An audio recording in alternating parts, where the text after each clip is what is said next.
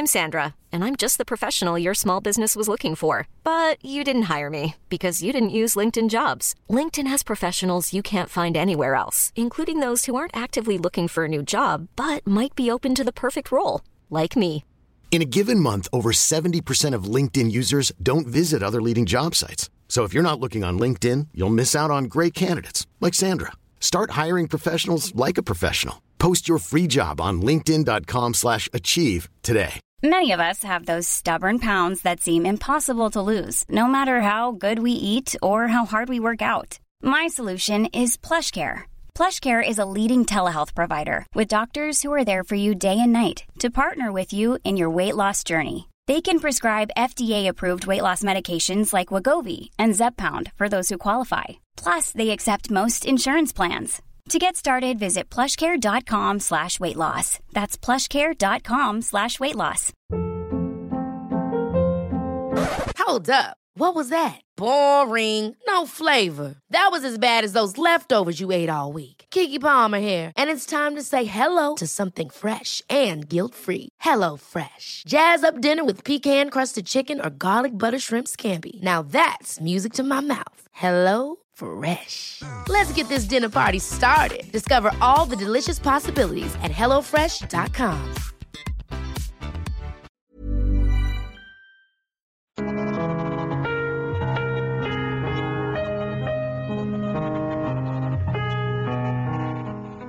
Lettura della Bibbia. Secondo ciclo di conferenze su Il libro della Genesi. Tenute al Centro Culturale San Fedele di Milano nel mese di marzo 1985 da Don Gianfranco Ravasi, docente di Sacra Scrittura alla Facoltà Teologica dell'Italia Settentrionale. Quinta conversazione. Sabato 30 marzo. Il faraone disse a Giuseppe, sarai visir dell'Egitto. Sapienza e storia nel racconto di Giuseppe l'Egiziano. Ecco davanti a noi l'ultima parte di questo libro, il libro della Genesi, una parte tra le più vivaci in assoluto del libro, i capitoli 37 e 50. Ancora una volta io vorrei iniziare però, vorrei entrare con quella specie quasi di principio metodologico che ci ha accompagnato anche durante gli incontri precedenti. Siamo, io non sono mai entrato nell'argomento da solo, mi sono fatto sempre accompagnare. E questa lettura accompagnata iniziale è una lettura che io affido normalmente o a degli amici intellettuali, poeti, scrittori, o a persone che hanno avuto nell'interno della Bibbia come una specie di brace nascosta sotto la cenere, una brace che li ha riscaldati nella loro fantasia, nella loro arte, nella loro ricerca sul mistero dell'uomo. Questa sera avrei potuto anche chiamarlo qui, ma lasciamo soltanto la sua voce. Si tratta di un poeta, un poeta notissimo, poeta religioso, Davide Maria Turoldo, amico carissimo, che questa sera ci introduce ancora una volta al libro della Genesi. Naturalmente scegliamo ancora quel passo che, come avete sentito, è il passo chiave forse di tutto il messaggio dei patriarchi, capitolo ventiduesimo della Genesi. Anch'egli, nell'interno di una sua opera poetica, La lotta con l'angelo, ha raccolto non soltanto un commento al capitolo 32 della Genesi, la lotta di Giacobbe, ma anche a quella lotta misteriosa, drammatica, quella che una sera noi insieme abbiamo ascoltato commentata dalla voce del grande filosofo e credente Kierkegaard, il sacrificio di Isacco. Ecco le sue parole, immaginiamo che sia la sua stessa voce la sua voce così calda, così pastosa, che molti di voi conoscono anche attraverso la radio, la televisione, e la sua voce ci dica come egli ha letto questo testo. Voi sentirete in finale che egli l'ha letto guardando un affresco della sua chiesetta, della chiesetta del suo paese, paese friulano. Una quercia fulminata era il vegliardo, volavano sulla fronte nubi come a una vetta alta e nuda. Ma legato il basto al giumento tagliò con lucida calma la legna. Indi la mano del fanciullo, perduta nella sua grande mano, prese l'ombra di lui a ondeggiare sull'altopiano. Una luce prealbare e lontana lo seguiva. Una luce radente il deserto, bianca, di lama. Nella notte aveva turbinato come vento su tutto il gregge. O vecchio, com'era il volto del Dio? Forse un lenzuolo di sangue o una roccia nera, un cratere in fiamme? Avevi cento anni atteso che fiorisse la carne. Due volte il miracolo si era avverato. Ismaele, il figlio del pianto, e Isacco, la creatura del riso. E ora la creatura del riso ti segue. Egli porta la legna del rogo che deve incendiare la montagna. Egli pensa alla cattura del bufalo dalle potenti corna dorate e ride. Egli è impaziente di giungere all'immensa pietra. E tu invece camminavi muto e crudele. Quale maschera copriva i tuoi occhi violenti e le mani folli e l'abisso del cuore ove eri franato valanga di sassi? Il silenzio dell'ultimo giorno era divino. Indietro ormai sostava pacifico il giumento. Lontano erano i servi. Lontana sua madre, la tenda, i greggi, punti neri in uno sconfinato deserto.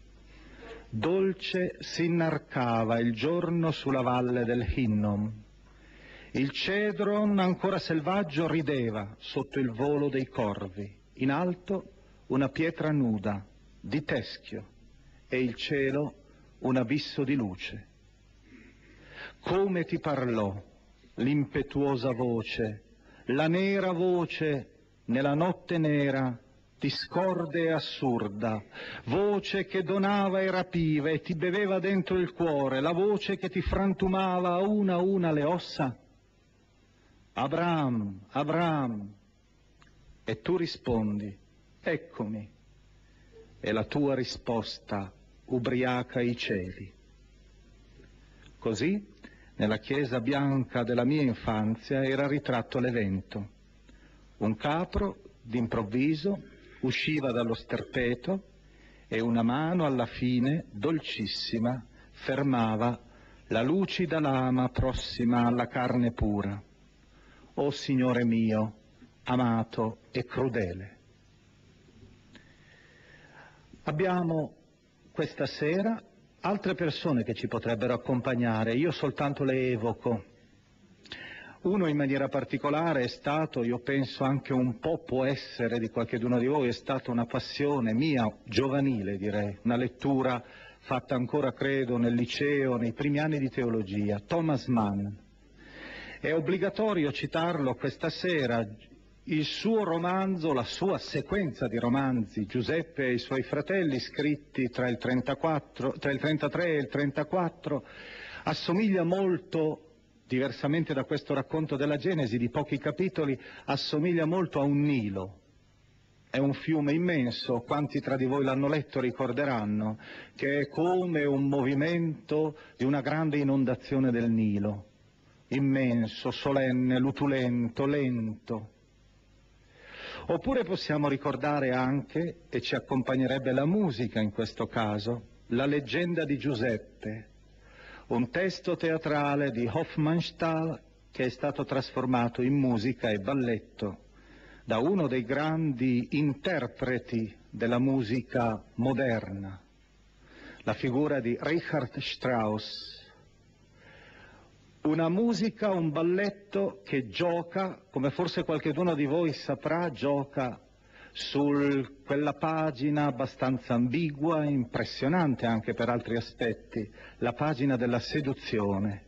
Quando la moglie di Potifar sogna di poter possedere questo giovane affascinante e quando ormai il suo sogno sembra realizzato, ecco che all'improvviso questa figura perde i contorni umani, egli diventa sempre più luminoso, diventa sempre più glorioso. Egli non è più Giuseppe l'ebreo, egli in quel momento è l'attore della leggenda sacra di Giuseppe. Egli in qualche modo è simile ad un dio, aureolato di luce, impossibile a toccarsi.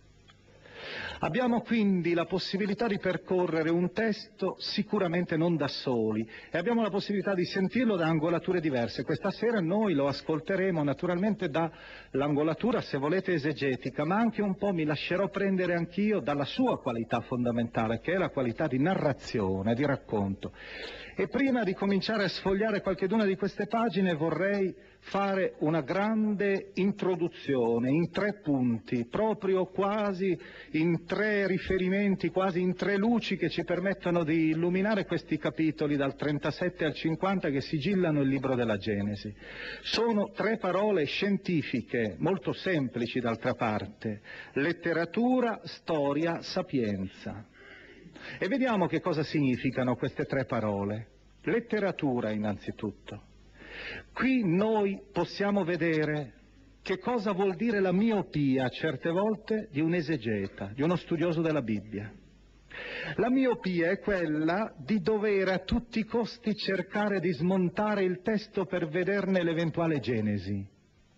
Ed ecco allora che gli studiosi hanno cercato di dividere. Questa è la tradizione yavista, questa è la tradizione eloista, questa è la tradizione sacerdotale.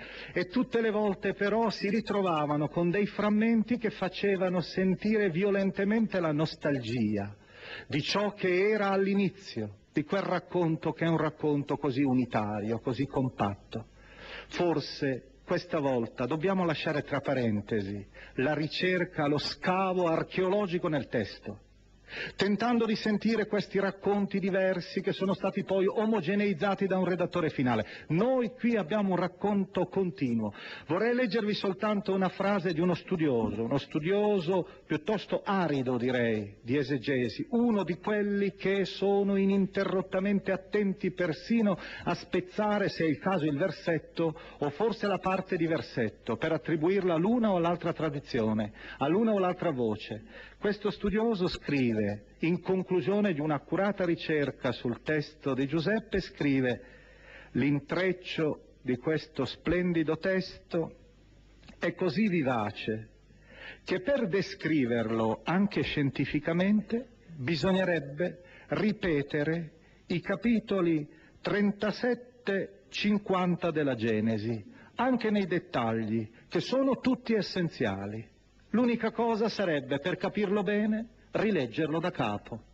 Ed è la lettura già che parla da sola ed è questo, direi, il mio primo appello, l'appello letterario. Non è una pagina da scindere, noi saremo costretti a spezzarla in alcuni frammenti, ma io proprio vi mostrerò soltanto degli spezzoni. Il testo è bellissimo se è letto integralmente e se l'avete solo ascoltato, magari raccontato, o l'avete soltanto visto in raffigurazioni, è uno dei luoghi classici, diremmo, della storia dell'arte, ebbene per una volta provate anche anche voi a leggerlo di fila, a lasciarvi conquistare da questo filo narrativo, pieno di colpi di scena anche, pieno di gioia e di paure, pieno di incubi e di curiosità.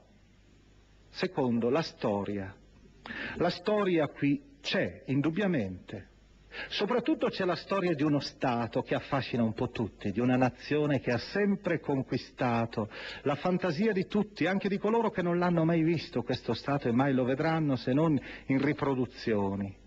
Si tratta dell'Egitto. Abbiamo uno, un quadro storico correttissimo nell'interno di questo testo.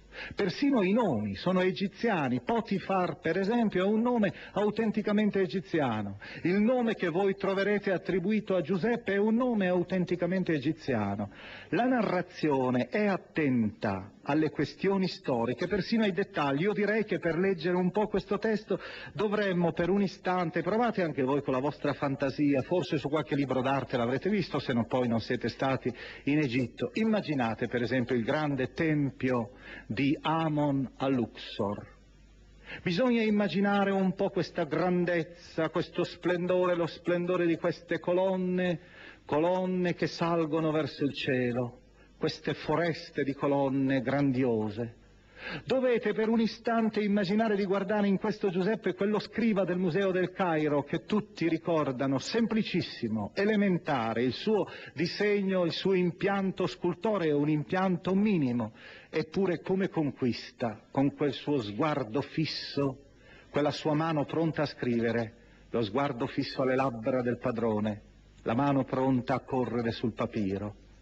Oppure immaginare quella stupenda, forse uno dei capolavori in assoluto della statuaria egiziana, il grande faraone, un faraone che domina anche in questo racconto, non è lo stesso, io direi la statua più bella secondo me della statuaria egiziana è Kefren, questo grande faraone della quarta dinastia, assiso sul suo trono, fatto di orite, ma fatto pietra vivente in realtà, nonostante la sua assoluta ieraticità il suo trono ha ormai il segno della potenza dell'Egitto, i due giunchi laterali che si intrecciano indicano i due stati, il bracciuolo del trono e i piedi del trono sono ormai quelli del leone, sul suo capo il grande falcone Horus stende le sue ali per coprirlo in una specie di aureola santa, intangibile ed egli impassibile,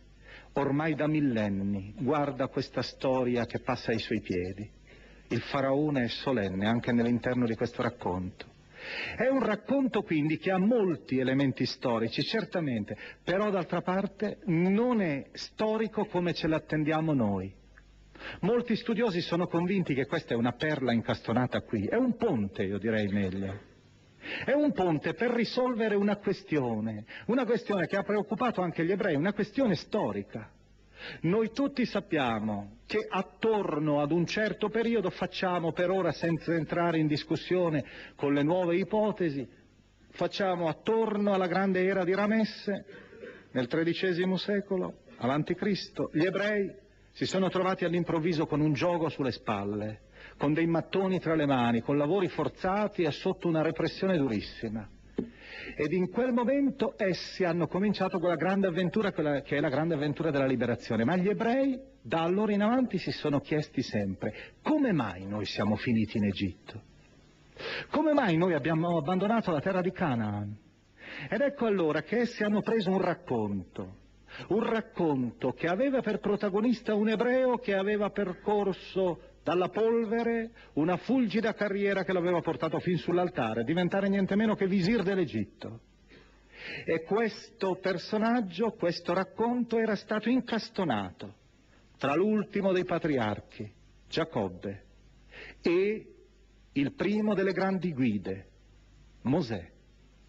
Il racconto perciò di sua natura, anche se è perfettamente storico per il quadro, è stato probabilmente inserito qua per riuscire a coprire quel vuoto misterioso. Gli studiosi tentano di cercare le ragioni per cui gli ebrei si trovavano in Egitto. Voi sapete che una delle ipotesi dominanti, l'avrete forse sentito, è quella che molti pensano che gli ebrei siano stati, questi poveri clan ebraici, siano stati trascinati come da una corrente di fiume, da quella corrente celebre di quei popoli un po' misteriosi, gli Hyksos, che erano riusciti niente meno che a scalzare questo impassibile faraone dal suo trono e a mettere uno di loro sul trono d'Egitto.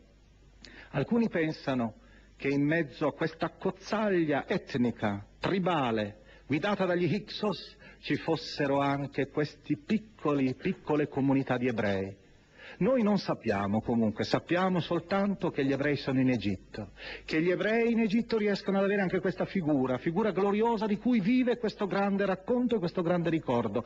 E alla fine noi sappiamo che su di loro piomba l'editto di Ramesse, probabilmente Ramesse II, l'editto che stronca i primogeniti maschi, che stronca la vita degli uomini nella fatica, che stronca ormai le speranze di un popolo.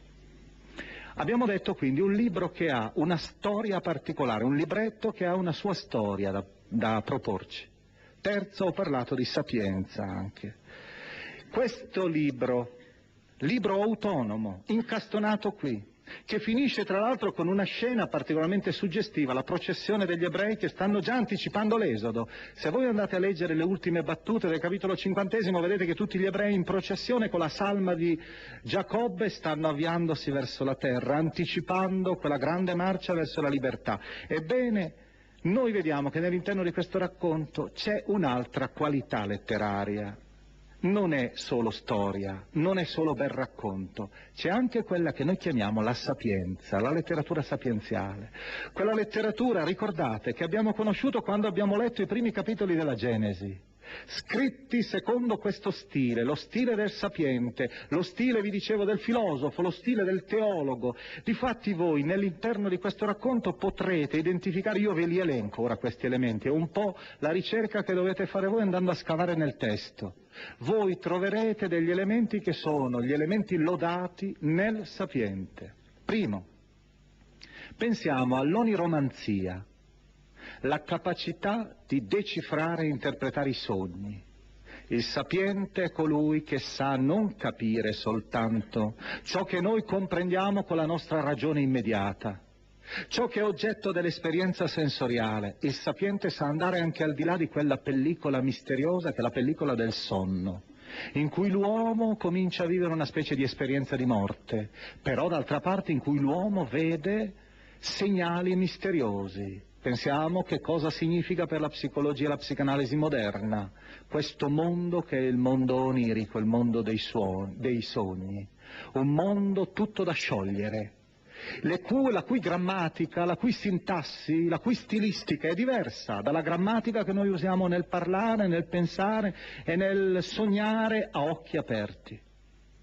Pensiamo ad un'altra cosa, la politica. Il sapiente era colui che era capace di governare, nel libro dei proverbi noi vediamo che si erge sempre in una maniera piuttosto solenne l'uomo politico capace di tenere le redini di uno Stato, soprattutto di saper regolare la politica agraria, che era la, la colonna vertebrale dell'economia di uno Stato, di uno Stato allora. Ed ecco che Giuseppe sa calibrare alla perfezione quelle vicende misteriose legate sempre a questo grande padre della vita e della morte dell'Egitto che è il Nilo, la famosa politica agricola di Giuseppe, raccontata come scelta abile e acuta di un uomo intelligente. E ancora, se noi vogliamo, abbiamo nell'interno, e tra poco lo vedremo, quella capacità di saper evitare la donna straniera, la seduzione della donna straniera. Voi sapete che per Israele la donna straniera non era semplicemente una donna che non apparteneva al tuo clan, era l'emblema della dea, la dea cananea. La donna straniera era la prostituta sacra che ti offriva non soltanto i suoi favori, non era questa la cosa principale, ti offriva soprattutto un'altra religione, un altro modo di vedere il mondo e le cose. Ecco che noi vediamo anche emergere un altro modo di leggere la storia, tipica della letteratura sapienziale. La letteratura sapienziale non è mai fatta di grandi squarci, di cieli che si spezzano e appare all'improvviso la grande teofania di Dio, Dio che scende con i fulmini, coi tuoni, coi terremoti, con la lava e con l'ardore delle sue folgori, con le sue nubi come al Sinai. Il Dio del libro dei proverbi è il Dio quotidiano quello che parla ogni tanto nell'interno dell'ora qui, ora là, nell'interno delle cose quotidiane, nell'interno dei piccoli lavori che tu fai, lì dentro c'è già qualcosa che ti deve parlare di Dio e voi vi accorgerete nella lettura che Dio non appare in scena qui in maniera gloriosa o trionfale. Dio è nascosto, è quella che noi chiamiamo la provvidenza sottile di Dio nascosta nell'interno delle cose quotidiane. E c'è a questo proposito un testo che io vorrei leggervi, questo Dio del quotidiano, il quale è lo stesso, nonostante tutti i meandri a cui la storia è sottoposta per l'ottusità dell'uomo, per la crudeltà dell'uomo, riesce alla fine sempre a raggiungere un punto terminale. Leggiamo per ora Alcune battute di un discorso di Giuseppe sono delle parole significative, parole che egli indirizza ai suoi fratelli quando si scioglie l'enigma, quando si scioglie dopo tutta quella serie di colpi di scena la sorpresa vera. Egli è il loro fratello. Giuseppe non poté più contenersi dinanzi ai circostanti e gridò Fate uscire tutti dalla mia presenza. Siamo nel capitolo 45. Così non restò nessuno presso di lui, mentre Giuseppe si faceva conoscere ai suoi fratelli. Diede in un grido di pianto e tutti gli egiziani lo sentirono e la cosa fu risaputa nella casa del faraone. E Giuseppe disse ai suoi fratelli, io sono Giuseppe, vive ancora mio padre? Ma i suoi fratelli non potevano rispondergli perché atterriti dalla sua presenza. Allora Giuseppe disse ai fratelli, avvicinatevi a me. Si avvicinarono e disse loro, ed ecco la lezione, la lezione sulla provvidenza di Dio, che Giuseppe fa da maestro sapiente. Io sono Giuseppe, il vostro fratello che voi avete venduto per l'Egitto ma ora non vi rattristate e non vi crucciate per avermi venduto qua giù, perché Dio mi ha mandato qui prima di voi per conservarvi in vita. Tutte le tragedie, tutte le vergogne, tutte le miserie di questa famiglia, tutte le tragedie e le vergogne che ha dovuto sopportare questo schiavo sono state spezzate. Ora Egli vede, Dio ha condotto, ha scritto diritto in queste righe storte che voi avete tracciato.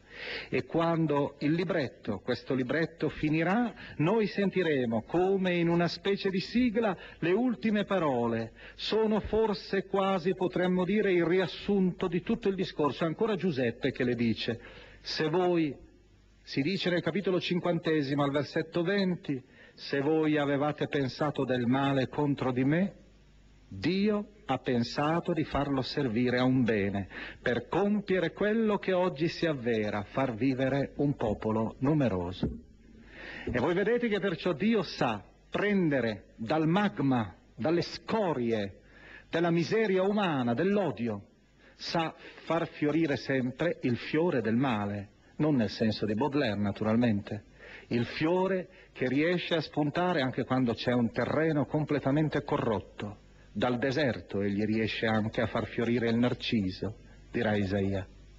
E allora adesso, fatta questa premessa, il libretto che abbiamo tra le mani è un libretto di alta tenuta letteraria, è un libretto storico sui generis ed è un libro di sapienza, di ammaestramento. Cerchiamo di sfogliarne alcune pagine. Io scelgo subito una pagina piccola, una pagina che è di preparazione nell'interno di tutta la lunga vicenda che poi segue. È forse una pagina minima, un dettaglio minimo. Anche il personaggio è il più piccolo di tutti. È il fratello più piccolo di Hey, it's Danny Pellegrino from Everything Iconic. Ready to upgrade your style game without blowing your budget? Check out Quince. They've got all the good stuff, shirts and polos, activewear and fine leather goods all at 50 to 80% less than other high-end brands. And the best part? They're all about safe, ethical, and responsible manufacturing. Get that luxury vibe without the luxury price tag. Hit up quince.com slash upgrade for free shipping and 365-day returns on your next order. That's quince.com slash upgrade. Ever catch yourself eating the same flavorless dinner three days in a row? Dreaming of something better? Well, HelloFresh is your guilt-free dream come true, baby. It's me, Kiki Palmer. Let's wake up those taste buds with hot, juicy pecan crusted chicken or garlic butter shrimp scampi. Mm. Hello Fresh. Stop dreaming of all the delicious possibilities and dig in at HelloFresh.com. Let's get this dinner party started.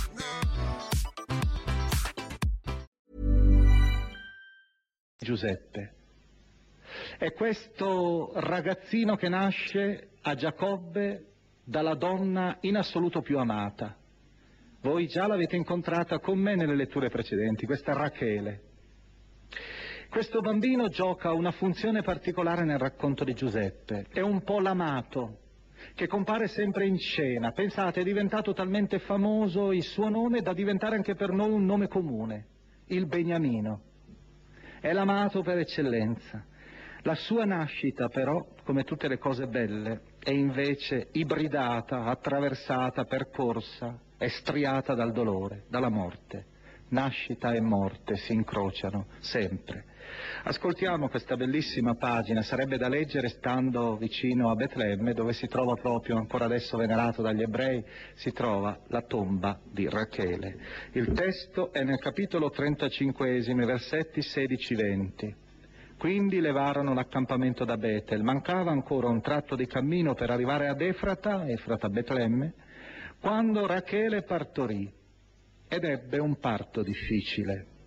Mentre penava a partorire, la levatrice le disse, non temere, anche questo è un figlio, è un maschio.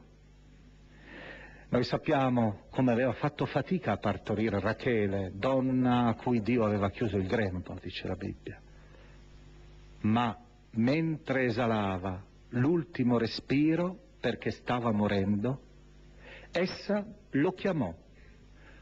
Ha voluto dare il nome a questo bambino prima di morire e l'ha chiamato Benoni. E Benoni è un nome di estrema tristezza, di estrema malinconia. Non si dà mai un nome a un bambino così. Benoni vuol dire figlio del mio dolore, figlio delle mie doglie, quindi tu sei il dolore. Ma suo padre, subito dopo, innamorato della donna e innamorato di questo bambino, lo chiamò Beniamin. Beniamin in ebraico significa il figlio della destra, il figlio della fortuna, il fortunato per eccellenza. Così Rachele morì e fu sepolta lungo la strada verso Efrata, cioè Betlemme. Giacobbe eresse sulla sua tomba una stele. Questa stele della tomba di Rachele esiste fino ad oggi e in un certo senso la Bibbia ha ragione perché fino ad oggi c'è questo culto, questo ricordo della madre di Beniamino.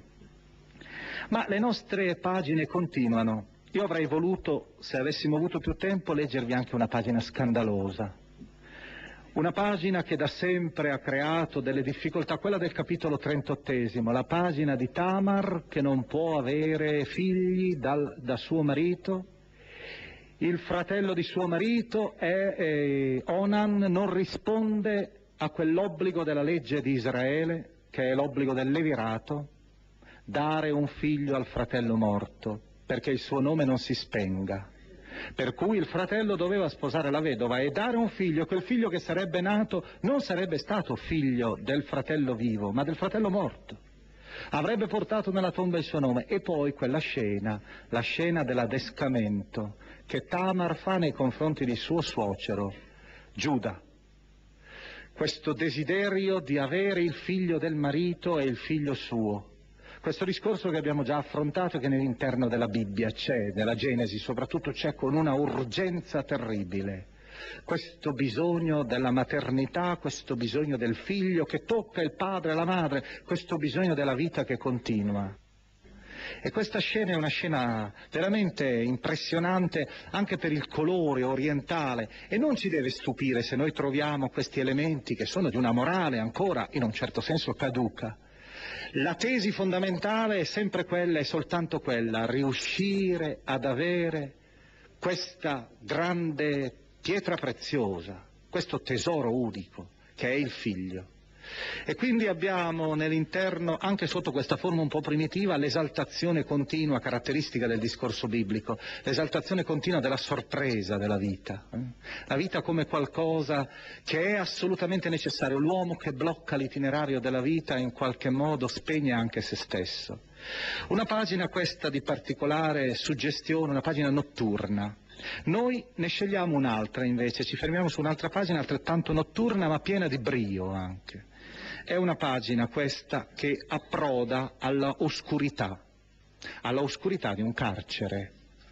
È il testo famoso del capitolo 39, versetti 7-20, un vero e proprio luogo classico anche questo. Ascoltiamolo prima e poi cercheremo di vederlo e di interpretarlo come lo immaginava un ebreo, come lo ascoltava un ebreo. Per un istante cercate anche voi di tentare di spogliarvi della mentalità nostra occidentale, che è una mentalità che su molte questioni, le questioni di sesso soprattutto, è abituata a concepire sempre la questione sessuale come prescindente quasi da qualsiasi dimensione teologica, da qualsiasi dimensione persino etica certe volte.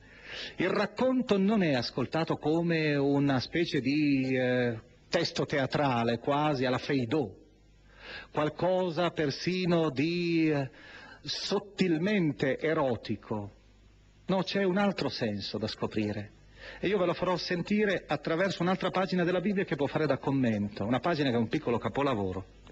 Ascoltiamo il racconto innanzitutto. Dopo questi fatti la moglie del padrone gettò gli occhi Potifar su Giuseppe e gli disse unisciti a me. Ma egli rifiutò e disse alla moglie del suo padrone, vedi, il mio signore non mi domanda conto di quanto è nella sua casa e mi ha dato in mano tutti i suoi averi. Lui stesso non conta più di me in questa casa. Non mi ha proibito nulla se non te perché sei sua moglie. E come potrei fare questo grande male e peccare contro Dio? E benché ogni giorno essa ne parlasse a Giuseppe, egli non acconsentì a unirsi, a darsi a lei. Un giorno egli entrò in casa per fare il suo lavoro, mentre non c'era nessuno dei domestici. Essa lo afferrò per la veste dicendo unisciti a me. Ma egli le lasciò tra le mani la veste, fuggì e uscì. Allora essa, vedendo che egli le aveva lasciato tra le mani la veste ed era fuggito fuori, chiamò i suoi domestici e disse loro, guardate, ci ha condotto in casa un ebreo per eh, scherzare con noi, mi si è accostato per unirsi a me, ma io ho gridato a gran voce, egli appena ha sentito che alzavo la voce e chiamavo ha lasciato la veste accanto a me, è fuggito ed è uscito. Ed essa pose accanto a sé la veste di lui finché il padrone venne a casa. Allora gli disse le stesse cose. Quel servo ebreo che tu ci hai condotto in casa mi si è accostato per scherzare con me, ma appena io ho gridato e ho chiamato ha abbandonato la veste presso di me ed è fuggito fuori. Quando il padrone udì le parole di sua moglie che gli parlava, proprio così mi ha fatto il tuo servo, si accese di ira. Il padrone di Giuseppe lo prese, lo mise nella prigione dove erano detenuti i carcerati del re. Così egli rimase là in prigione. Un racconto, vedete, molto mosso, che finisce con la tomba della prigione. Ora, la donna seduttrice è un tema costante nel libro dei proverbi. E badate bene, non è soltanto la descatrice, è ancora una volta dietro quella figura femminile si nasconde, come era avvenuto anche, se ricordate, per la figura della donna nel racconto di Genesi 3 si nasconde sempre la tentazione di un'altra proposta religiosa.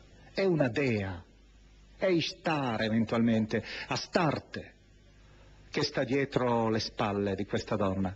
E allora volevo farvi sentire dal vivo un racconto che nel libro dei Proverbi, al capitolo settimo, una scenetta vivacissima una scenetta che non dobbiamo però leggere come se fosse una scena presa dal vivo nell'interno di una strada, ma leggerla con questa prospettiva ulteriore. Questa, questo giovane che si lascia adescare da una donna è in realtà un infedele a Dio. È in realtà uno che tradisce Yahweh, il Signore. Di alla sapienza, notate questa cornice iniziale tu sei mia sorella e chiama tua amica l'intelligenza, perché ti preservi dalla donna forestiera, dalla straniera che ha parole di lusinga. Ed ecco la scenetta. È un piccolo capolavoro anche narrativo questo. Mentre dalla finestra della mia casa stavo osservando dietro le grate, ecco vidi tra gli inesperti, scorsi tra i giovani, un dissennato passava per la piazza accanto all'angolo della straniera, notate bene sempre l'insistenza sulla straniera, e si incamminava verso la casa di lei, all'imbrunire, al declinare del giorno, all'apparire della notte e del buio. Ecco farglisi incontro una donna, in vesti di prostituta, e la dissimulazione nel cuore.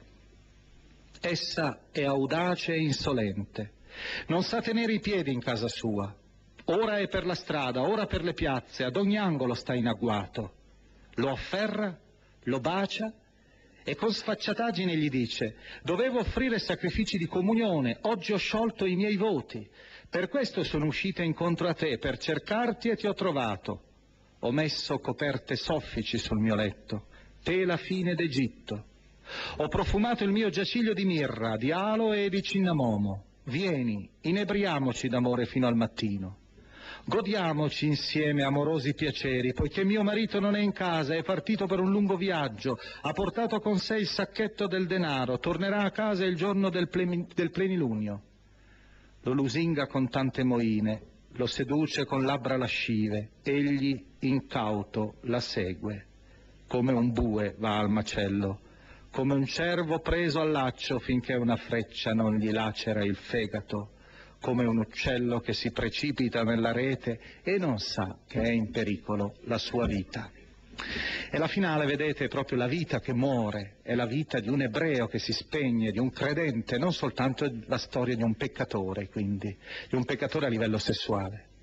E allora nell'interno di questa figura di Giuseppe che resiste alla tentazione abbiamo Giuseppe il fedele e davanti a lui c'è la grande storia del carcere.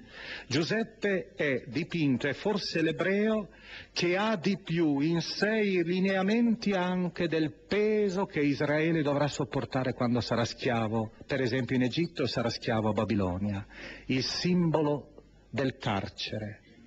È sentito con estrema, quasi come se fosse un peso continuo, non perché manca l'aria, perché manca la possibilità di muoversi, mancano gli orizzonti, i grandi orizzonti. È un testo questo che celebra anche il soffrire del carcerato.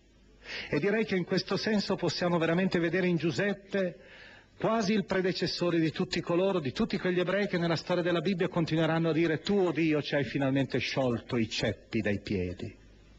Tutti coloro che sogneranno quell'alba in cui, ricordiamo il profeta Isaia, i chiavistelli delle porte improvvisamente si apriranno ed ecco sarà la luce, ma egli nell'interno è presente anche con un dramma in più, egli è l'innocente.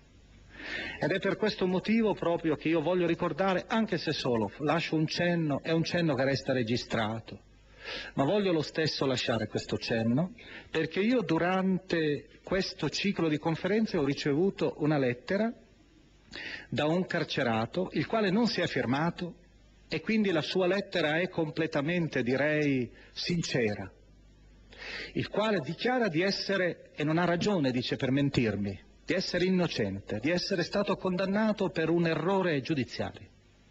E ha ricevuto da un amico una delle registrazioni di Coelet.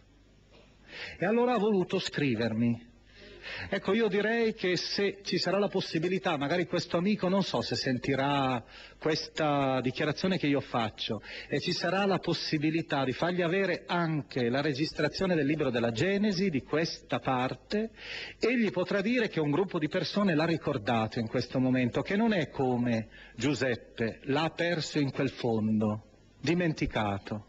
Egli ha due persone sicuramente che lo ricordano, c'è Dio che dall'alto guarda con la sua provvidenza e ci siamo anche noi, che lo ricordiamo in questo momento. E noi possiamo dire che allora Giuseppe diventa anche il segno di questa tragedia, la tragedia dell'uomo in prigione, dell'uomo soprattutto innocente in prigione. E pensiamo sulla faccia della terra in questo momento, magari per ragioni politiche anche, che cosa significhi questo dramma. Passiamo in avanti. Ormai ci stiamo avviando verso la fine della storia di Giuseppe. Egli conosce lo splendore e l'amore. Lo splendore e l'amore egli lo conosce perché sale, sale sempre di più e all'orizzonte si presenta ormai per lui quel meraviglioso destino, una salita in crescendo, in crescendo continuo. E alla fine egli può anche fare quel grande gesto di ricostituire la sua famiglia, quella famiglia che l'aveva tradito.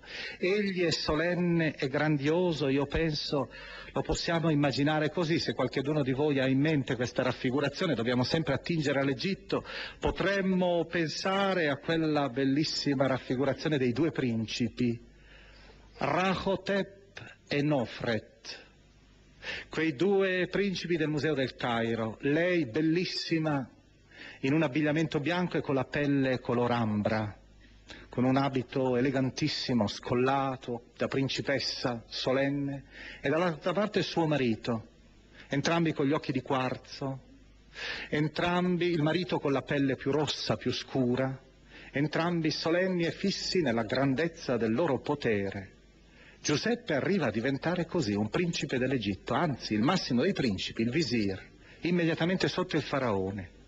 Egli conosce perciò la felicità, la gioia. E questa felicità e gioia è testimoniata dalla sua estrema generosità. Egli ormai non soltanto salva l'Egitto, ma salva anche i suoi fratelli. Io eh, non voglio, non posso leggere ora il capitolo 44. C'è un bellissimo esempio di retorica ebraica, un grande sermone tenuto da Giuda. I fratelli che l'hanno tradito ora sono pentiti ed egli capisce che sono pentiti, perché Giuda che cosa propone nel suo discorso? Anziché consegnare ancora una volta un fratello, Beniamino, come chiede Giuseppe, egli è pronto a dare se stesso. Prendi me come ostaggio, ma non strappare a nostro padre vecchio il figlio Beniamino.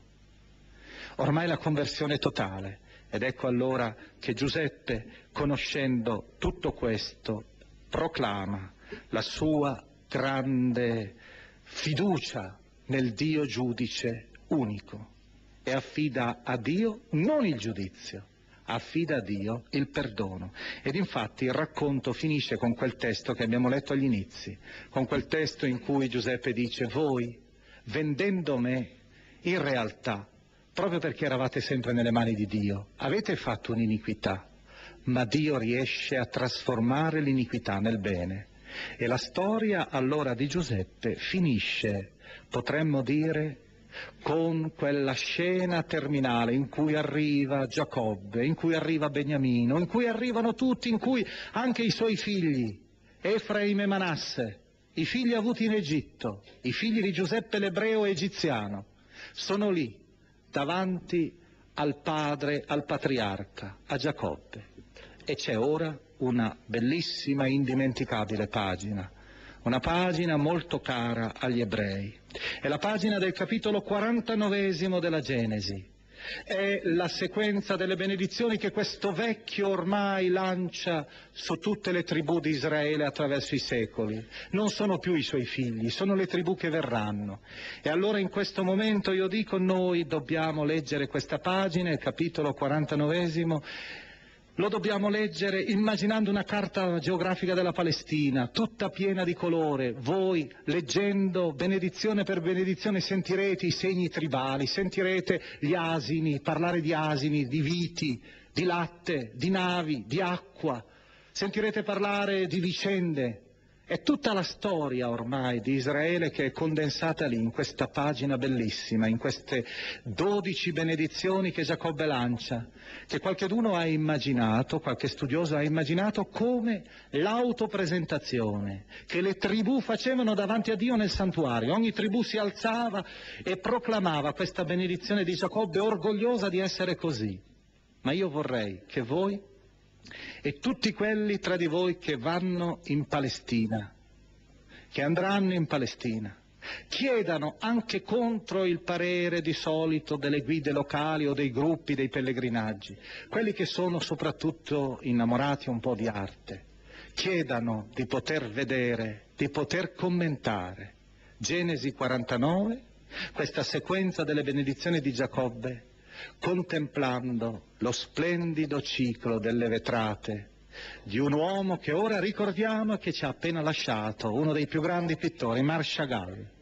E lo ricordiamo in maniera particolare, padre Bruno ha voluto che lo ricordassimo e lo commemorassimo a poche ore di distanza dalla sua morte attraverso la testimonianza della sua pittura. Non sono le vetrate di Chagall, ma sono opere che, sono, che commentano la Genesi, sono le pagine principali della Genesi che noi abbiamo commentato.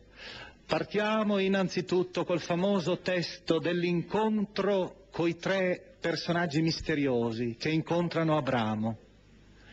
Partiamo con questa scena tratta dal capitolo diciottesimo della Genesi che noi a suo tempo abbiamo commentato. Queste opere che noi vediamo sono state qui, in questa sala, possiamo dire, l'anno scorso, con una mostra dedicata a Chagall, una mostra che forse potrà anche avere un futuro, forse. C'è tutto lo stupore di questo artista del colore, di quest'uomo il quale adesso possiamo vedere il secondo testo, il secondo quadro, il suo commento al sacrificio di Isacco. Possiamo immaginare sempre questa sua frase famosa, questa sua confessione, la confessione per cui egli aveva affermato di non aver mai letto la Bibbia, di averla sempre sognata. Possiamo ora passare e immaginare un'altra pagina che abbiamo letto, quella del capitolo ventottesimo, la grande visione di Giacobbe a Betel, della scala, e ricordare quello che diceva Apollinaire, il suo amico, il famoso autore dei calligrammi, che diceva di Chagall, Chagall tutto quello che tocca lo fa diventare luce. Egli ha inaugurato un nuovo giorno e alla fine anche egli, anche Chagall, ha tentato di rappresentare la grande lotta notturna alle rive dello Jabbok.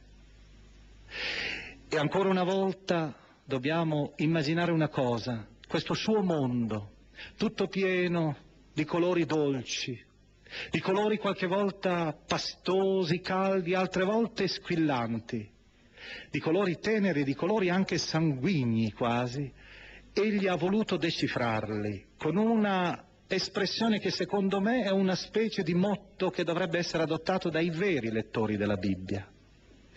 Egli era stato in Israele per poter contemplare quella terra che era un po' la sua radice, che era la sua radice anche se in realtà egli conosceva un altro mondo e viveva in un altro mondo, quello che egli aveva amato profondamente, il mondo di Vitebsk, il mondo della Russia, il mondo dello Stetl, del villaggio ebraico, in cui tutto è sempre poesia, in cui la preghiera, come egli immaginava, perfora i tetti, esce e sale verso il cielo.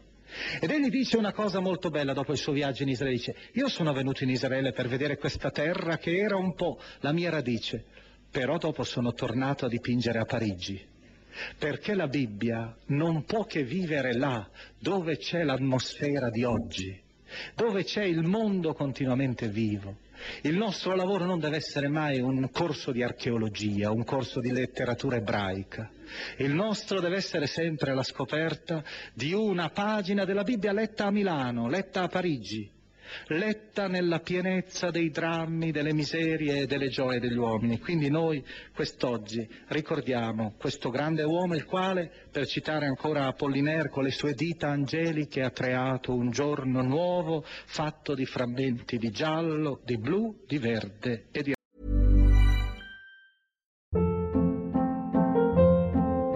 Hold up. What was that? Boring. No flavor. That was as bad as those leftovers you ate all week. Kiki Palmer here, and it's time to say hello to something fresh and guilt-free. Hello Fresh. Jazz up dinner with pecan-crusted chicken or garlic butter shrimp scampi. Now that's music to my mouth. Hello Fresh. Let's get this dinner party started. Discover all the delicious possibilities at hellofresh.com. Acast anbefaler. Mit navn er Anders Morgenthaler. Over for mig sidder Roald Bergmann.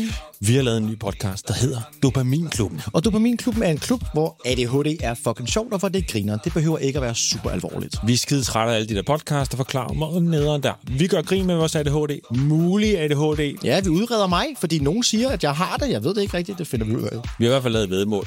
Ind og lyt til Dopaminklubben. Hver uge udkommer vi. Der laver vi sjov og spas med at have den her vidunderlige dopaminmangel.